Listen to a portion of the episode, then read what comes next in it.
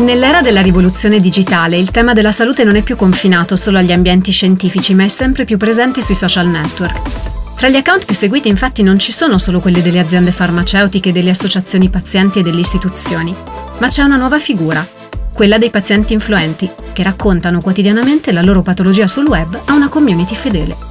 In Pazienti è il primo podcast sui pazienti influenti a cura di The New Way, agenzia di comunicazione che opera nel mondo della salute. Insieme ad alcuni pazienti influenti cercheremo di capire come sta cambiando il modo di parlare di salute sui social media e perché queste figure sono considerate dei punti di riferimento per tanti altri pazienti. Io sono Terry, Head of Creative, e qui con me oggi c'è Michele, Strategic Planner Supervisor in The New Way. Ciao, buongiorno. Oggi diamo il benvenuto a Sara Calabria, paziente influente nell'ambito della fibromialgia, protagonista di questa puntata di Impazienti. Grazie mille di avermi invitato. Ciao Sara, senti, per iniziare raccontaci qualcosa di te e che cosa ti ha spinto a voler condividere la tua storia sui social media. Allora, io prima ero, ero completamente asocial, quindi ho iniziato questo percorso volendo creare una specie di diario mio dove poter raccontare quello che in realtà non ho mai potuto fare con le persone, con la società, perché non, la mia patologia non era riconosciuta, non conoscevo persone che avessero la mia patologia e quindi mi, com- mi sembravo completamente sbagliata e incompresa da tutti. Quindi ho voluto creare una sorta di diario mio eh, dove potevo per la prima volta parlare di queste cose e l'ho fatto senza aggiungere il mio nome e cognome proprio perché non volevo che um, venisse a scoprire insomma questa cosa anche persone che mi conoscevano perché non ero ancora pronta a raccontare tutto. E um, successivamente in realtà ho chiuso tutti gli altri miei social e um, questo è diventato il mio primo social e userò solo questo, cioè il mio nome e cognome proprio per raccontare la mia storia e aiutare anche le persone come me a farsi capire che non sono da soli. Uh, forse Sara potremmo raccontare in due parole qual è la patologia che ti ha fatto aprire il tuo canale social. Allora, la patologia principale è la fibromialgia. È una patologia molto complessa, non si sa ancora bene mm, perché arriva, dove, qual è la causa e soprattutto di che natura è. Ci sono molti studi, molte ricerche, ma non si sa ancora bene, diciamo, in quale ambito colpisce perché è una mm, patologia multidisciplinare. Infatti colpisce varie aree del corpo e mm, principalmente si tratta di una patologia a mm, carattere di dolore cronico, soprattutto a livello muscolo-scheletrico. Senti Sara, ma ehm, all'interno di questa community che si è creata, quali sono le cose che preferisci condividere con le persone? Ti piace di più, non so, mm, parlare proprio di ehm, patologia, parlare della tua vita, come ti muovi all'interno, insomma, di, di questa patologia, il fatto, non so, per esempio, tutte quelle che sono le tue esperienze? Qual è più o meno il tipo di taglio di comunicazione che dai? Quali sono le cose che ti piace raccontare? Allora, noi non siamo la malattia, quindi oltre alla malattia abbiamo un'altra personalità, abbiamo delle passioni e siamo delle persone, quindi mi piace anche raccontare proprio e far capire alle persone chi sono, visto che um, secondo me è giusto essere anche veri, perché comunque la vita è fatta sia di dolori che di gioie, quindi preferisco condividere entrambe le cose, quindi essere me stessa al 100% e condividere tutto. È molto bello quello che dici, io sono, sono abbastanza colpito da, questa, da, questo racconto un po' di, di, sintesi tra quelle che sono le due parti, quindi da un lato il non identificarsi con la patologia, dall'altro forse come dicevi prima avere dei, dei profili diversi, magari era anche proprio un straniare una parte dall'altra, quindi immagino che tu ti stia avvicinando anche a una, a una fase di sintesi tu ti sei definita social, anche io devo dire, non sono adusissimo a, a tutti i canali. So che eh, ti muovi però su canali diversi, ci vuoi raccontare un pochettino il tuo approccio multicanale, se cambia magari il tuo linguaggio da un canale con l'altro, da una demografica con l'altra? Allora sì, io uso Instagram e TikTok. Ok. Preferisco Instagram più che altro proprio perché c'è questa possibilità di eh, parlare di più con le persone rispetto a TikTok. TikTok sono più video brevi, sono più mm, cose, diciamo, la gente lo guarda mm, tra una pausa e l'altra, quindi sono cose molto più veloci, non c'è una vera e propria connessione. A me piace molto la connessione che si instaura con le persone che mi scrivono, quindi preferisco Instagram proprio perché uno posso pubblicare cose più lunghe, posso pubblicare post e non solo video, quindi anche proprio eh, dei miei pensieri o delle, o delle altre cose e soprattutto posso interagire in messaggi con la mia community. Oltre ai diversi canali, ho eh, spulciando un po' il, il, tuo profilo Instagram che è eh, Fibrolioness e mm, ti faccio già i complimenti, io sono di Brescia, quindi sono particolarmente appassionato di Leonesse perché è il simbolo della nostra città. E mm, notavo come oltre ai diversi canali utilizzi anche proprio diversi tipi di contenuto, ci sono disegni, ci sono video brevi, ci sono video con audio, ci sono video racconti. Ti va di raccontarci uh, se uh, come approcci questo, questi diversi diciamo impieghi creativi, questi modi diversi di, di raccontare proprio la tua storia e il diverso tipo di contenuto? Allora, innanzitutto credo che la, la, creatività e l'arte aiutino tantissimo a livello di uh, patologie o comunque sia di dolore, perché comunque attraverso l'arte anche si esprime qualcosa. E quindi diciamo che l'arte mi ha aiutato tantissimo a far uscire quello che finora forse non riuscivo a dire con le parole e quindi tante volte mi viene più facile condividere magari un disegno che magari parla già da solo piuttosto che magari metterci lì a fare un video che magari perderebbe un po' di significato. Tante volte già basta solo un'arte. Quindi diciamo mi piace portare più contenuti diversi proprio perché io sono in modo diverso, quindi ho tante sfaccettature e mi piace farle vedere tutte. Senti, il fatto che allora tu hai ovviamente tanti follower che però sono diventati praticamente una community. Abbiamo visto in questo percorso di impazienti che succede questo, no? Quando c'è un paziente influente non si parla più soltanto di persone che ti seguono e che ascoltano, ma c'è tanta interazione, tant'è che prima dicevi che ti piace Instagram perché comunque c'è molto più scambio. Che tipo di rapporto hai con loro? Quanto riesci effettivamente ad interagire? Quanto tempo gli dedichi? Ti danno qualcosa nel, in questi momenti di interazione? Assolutamente sì, ed è grazie a loro che io ho continuato, perché probabilmente se non avessi avuto questa, eh, diciamo, risposta positiva non avrei neanche continuato a farlo. Eh, mi hanno aiutato tantissimo di più, forse sono più loro che aiutano me che il contrario, perché in realtà mi danno quella forza di continuare a farlo per un motivo, cioè nel senso un sapere che con le mie parole, con qualcosa che io dico, posso far sentire meno solo una persona o compresa, visto che comunque noi spesso, diciamo, io lo dico che è un po' il manuale del malato cronico, quello di essere un po' incompreso, fuori luogo, che si sente a disagio, che si sente inadatto. E sapere che ci sono persone che la, si sentono come te ti fa sentire meno solo, quindi in realtà sono loro che aiutano me più che io che aiuto loro, quindi assolutamente per me sono, sono fondamentali, tant'è che con alcuni c'è molto rapporto, tanto da, infatti siamo anche sentiti per telefono, ci siamo scambiati i numeri di cellulare, ci sentiamo ogni tanto per chiamata, ho creato dei, eh, diciamo un gruppo su Telegram, quindi comunque si, si instaura comunque anche un rapporto di amicizia. È una grande evoluzione rispetto a quello che è un semplice diario, hai proprio un grande scambio, insomma, fra eh, fra interlocutori che sicuramente è un bellissimo riconoscimento, credo anche, perché comunque si mette tanto in gioco a condividere la propria vita, in generale, credo, in assoluto, in particolare in un contesto come questo. Quindi posso immaginare quanto possa essere poi gratificante dall'altra parte vedere che esiste veramente una creazione di rapporti, non resta, è, è qualcosa che da online mh, mm, passa a essere offline, diventa vita reale, giusto? È vita reale praticamente, sì perché comunque sia ci si scambia tutto, non solo sulle malattie, proprio si parla anche in generale della vita quotidiana.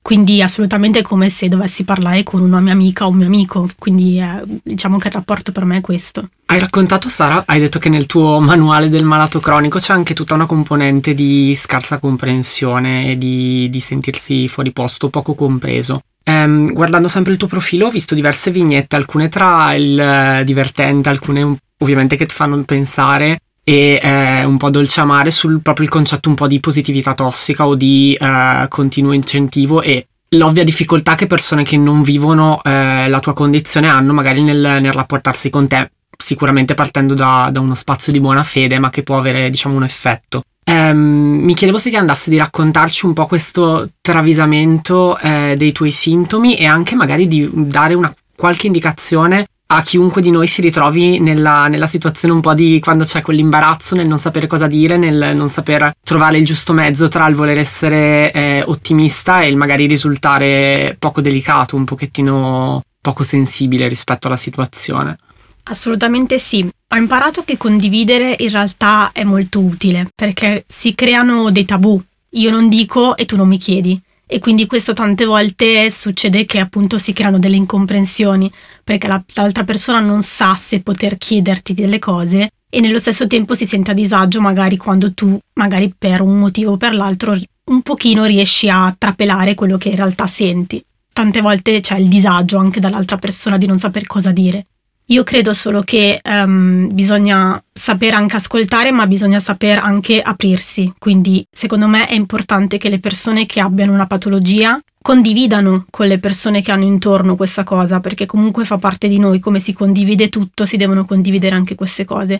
E soprattutto per non creare quel tabù, perché comunque sia mh, non c'è nessuna domanda che dà fastidio, nel senso che non c'è nessuna domanda sbagliata nel sapere, eh, il sapere la, la prima cosa, la conoscenza è la prima cosa, quindi il chiedere non c'è niente di male.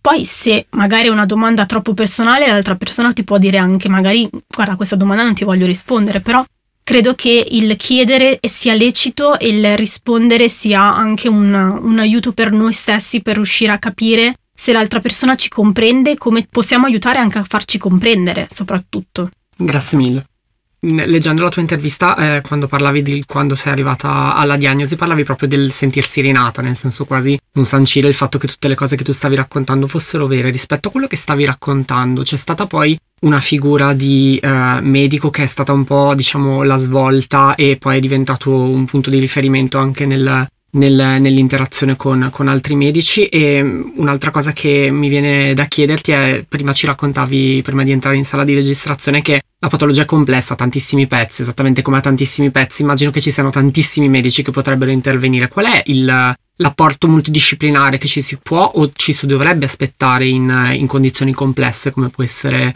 la, la, fibromialgia o altre patologie croniche. Il problema è proprio che non esistono delle figure, non esiste un centro multidisciplinare, cosa che sarebbe molto utile perché comunque sia siamo noi che dobbiamo rimbalzare da un medico all'altro. Il problema è che non tutti i medici appunto conoscono la patologia.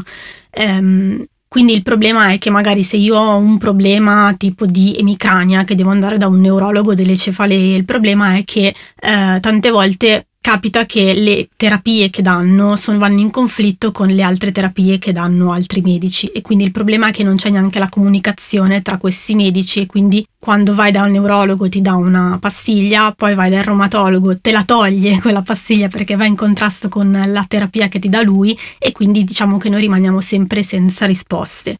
Allora, intanto ricollegandomi a quello che ho detto prima, diciamo che il problema è che non, la fibromialgia in particolare tantissimi, prende tantissimi organi, prende tantissimi aspetti del corpo e tante cose. Il problema è che il reumatologo, per esempio, che è la figura, diciamo, specializzata che dovrebbe seguire, ovviamente lui basa solo sulla sua figura come reumatologia se tu vai da un gastroenterologo perché la fibromialgia porta altri disturbi gastroenterici, il problema è che il gastroenterologo non è esperto in fibromialgia e quindi ti dice che il problema non è correlato alla fibromialgia.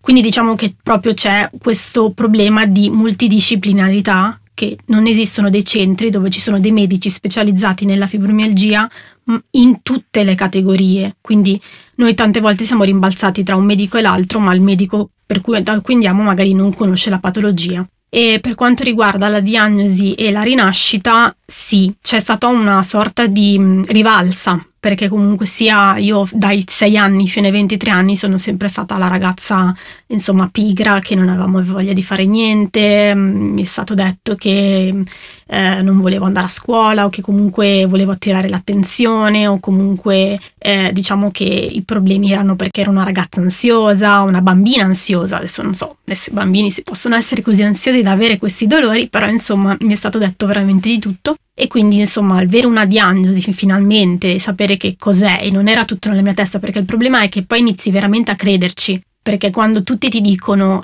è normale che stai male, è normale i dolori, sono i dolori della crescita, tutti i bambini hanno dolori, tu cresci con la convinzione che tutti hanno le, i tuoi stessi sintomi, però tu sei diversa, sei sbagliata perché tu non riesci a sopportarlo, vedi che tutti conducono una vita normale, tutti i bambini fanno delle attività normali e tu dici perché io non riesco a farle, forse sono io che non sono brava a sopportare come loro. Invece in realtà no, non è normale provare dolore. E quindi insomma ehm, avere una, una, diagnosi è stata un, una rivalsa perché finalmente potevo dire no, ho qualcosa, non è normale, fino adesso non sono stata pazza come mi è sempre stato detto, però non è cambiato molto perché comunque la fibromialgia non essendo riconosciuta, diciamo che quando sono andata dal mio medico di base a dirgli ho la fibromialgia mi ha riso in faccia, mi ha detto mi hai confermato quello che pensavo fino adesso, ovvero che è un po' tutto nella tua testa perché alcuni medici ancora non credono che esista questa patologia.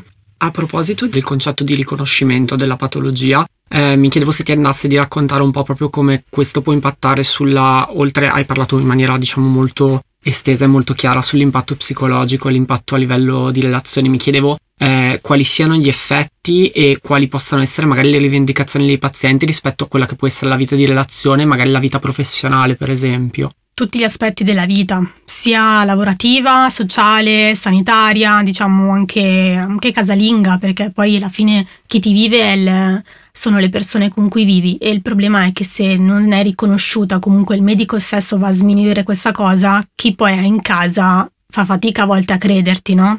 E quindi questo uguale la società, quindi il livello lavorativo, diciamo se ci fosse una um, un riconoscimento sarebbe molto importante perché io per esempio in questo momento sono senza lavoro perché un anno fa circa mi sono licenziata perché la mia condizione è talmente peggiorata che insomma non riuscivo più a fare la commessa stare otto ore in piedi, sollevavo sacchi di, di cibo da 20 kg, era un po' improponibile. La cosa è peggiorata tantissimo e quindi in realtà ho preferito, eh, diciamo, ascoltare il mio corpo che mi stava dando dei segnali, insomma, di cedimento, perché il problema è che non riusciamo a sopportare molto bene, però, insomma, dopo un po' il, il fisico ti ferma. E mm, adesso mi trovo in difficoltà perché comunque io la commessa non posso più farla. Io ho un bastone, dopo un po' che cammino ho bisogno di usare questo bastone vallo a dire a un datore di lavoro che non hai una malattia riconosciuta e che tu non puoi fare quel lavoro, comunque cosa dici a un colloquio anche?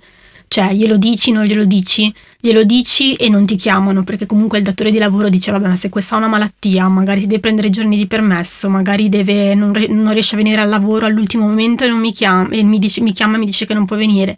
Eh, deve stare otto ore in piedi ma deve usare il bastone, deve... Le problematiche sono tante. Se non glielo dici poi la cosa comunque è evidente. Quindi diciamo che è molto difficile, se invece fosse riconosciuta saremmo in categoria protetta, comunque il datore di lavoro ti assume sapendo che hai un, comunque una disabilità, perché comunque la, la, fibromialgia è una disabilità a tutti gli effetti, è una disabilità dinamica. E mm, quindi sarebbe molto utile livello lavorativo, a livello invece sociale un riconoscimento perché comunque eh, le persone non capiscono, perché comunque se il medico ti dice che non è una condizione che è invalidante, eccetera, eccetera, diciamo che a livello sociale sei anche un po' eh, diciamo frenato quando poi ci sono, insomma, devi dare delle giustificazioni alle persone perché magari all'ultimo minuto non vai a un appuntamento, perché magari anche un semplice caffè per te diventa diventa difficoltoso andarlo a prendere con quella persona e avere una disabilità, comunque avere un'invalidità che ti dice che tu effettivamente sei invalido, forse anche quello potrebbe aiutare. Io volevo farti una domanda, invece tornando un po' di più al tema proprio social, eh, tradizionale, insomma, tornando un pochino sui, eh, al punto di partenza. Quanto tempo dedichi a, alla tua attività social? Eh, quanto posti? Quanto, quante volte condividi? Proprio quanto tempo passi sui, sui social media per raccontare le tue esperienze? Allora, inizialmente ci passavo molto più tempo rispetto adesso. Eh, più che altro adesso è più una cosa di magari posto un po' di meno, però eh, dedico più tempo magari ai messaggi, alle risposte, alla community e a interagire.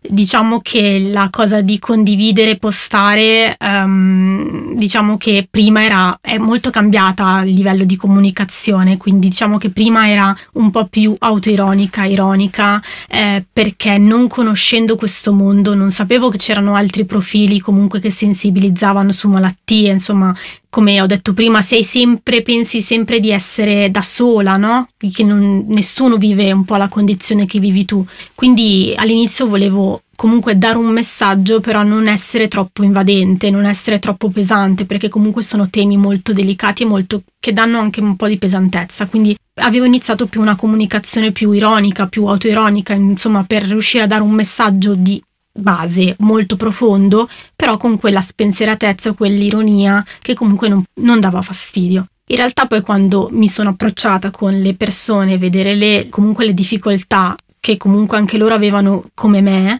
ehm, l'esigenza è cambiata. Parlare della mia quotidianità e non dar fastidio è cambiato. Io devo dar fastidio. Per far arrivare un messaggio bisogna insistere, bisogna comunicare, bisogna dar fastidio. Se tu non, non dai fastidio, vuoi entrare nella vita delle persone in punta di piedi, non otterrai niente, non otterremo i diritti di cui abbiamo. Quindi bisogna farci sentire. Quindi sicuramente adesso posto di più cose eh, più eh, riflessive, che vogliono cercare anche di far immedesimare le persone che sono sane nella vita di noi malati e quindi tante volte è una comunicazione più che cerca di non tanto arrivare al malato, perché il malato sa come viviamo, è più una comunicazione che vuole arrivare alle persone sane di riuscire a far comprendere a, che se hanno persone in casa o se conoscono persone che hanno delle malattie, come ci si sente a stare in, in questo corpo. Ci sono dei momenti in cui non hai proprio voglia di condividere invece, in cui ti prendi un attimo di pausa anche dalle condivisioni sui social? Sì, è capitato molto spesso, sono le, diciamo, i momenti in cui magari sto molto peggio fisicamente e anche mentalmente, perché poi il problema è che um, il dolore cronico um, è molto sottovalutato, è più, um, diciamo che la gente pensa più a un dolore acuto. Il dolore cronico ti logora e quindi sono purtroppo che quando tu passi tanto tempo a star male, ad avere dei problemi, ti logora anche mentalmente. E quindi il problema è più quando poi la parte emotiva è più negativa che positiva, diciamo che anche i dolori li sopporti molto meno. E quindi lì diciamo che la condivisione, il postare viene un po' meno, magari c'è più la parte mh, dei messaggi, però diciamo che a livello di contenuti fare è molto di meno perché comunque magari in quel momento sto soffrendo di più e quindi non ho voglia di eh, mettermi a fare comunque contenuti. Quindi quando sei silente da un po', quando non posti da un po', probabilmente la tua community si preoccupa, si fa sentire, immagino che interagiscano con te anche nei momenti in cui in realtà apparentemente non ci sei. Assolutamente sì, mi arrivano tantissimi messaggi eh, di richiesta di come sto, cosa mi succede, se ho voglia di anch'io di mh, mm, condividere, di raccontare, di, mh, mm, mi dicono se hai bisogno ci siamo, siamo qua per te comunque.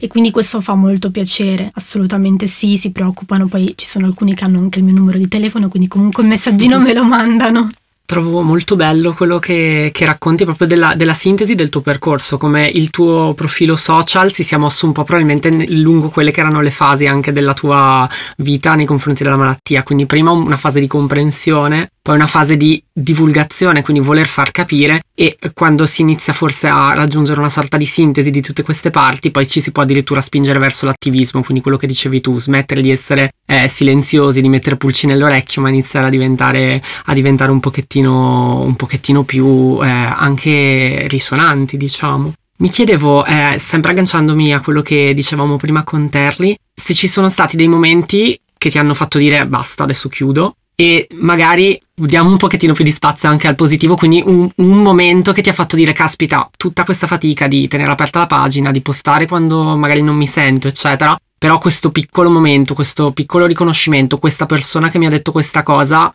vale tutto lo sbatta che, che mi procuro ogni giorno. Allora, per fortuna ci sono stati molti momenti positivi che negativi. Di negativi veramente ne ho avuti veramente pochi, nel senso che non ho tante persone che mi scrivono, che mi dicono qualcosa che per cui magari mi fanno dire perché sto continuando. Più che altro è vedere magari cosa succede agli altri profili perché comunque si è creata una rete, no? Una rete comunque tra tutte le altre persone che sensibilizzano.